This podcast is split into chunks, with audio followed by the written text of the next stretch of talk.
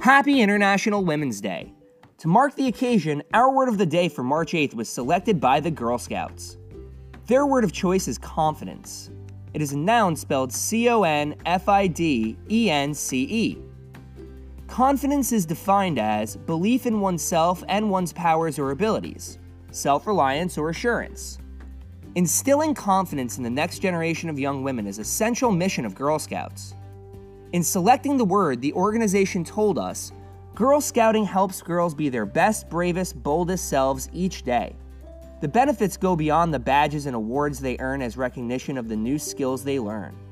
Whether she's finishing a school project, making a new friend, hiking in the backcountry, or speaking up for what's right, a Girl Scout faces the world with confidence and optimism.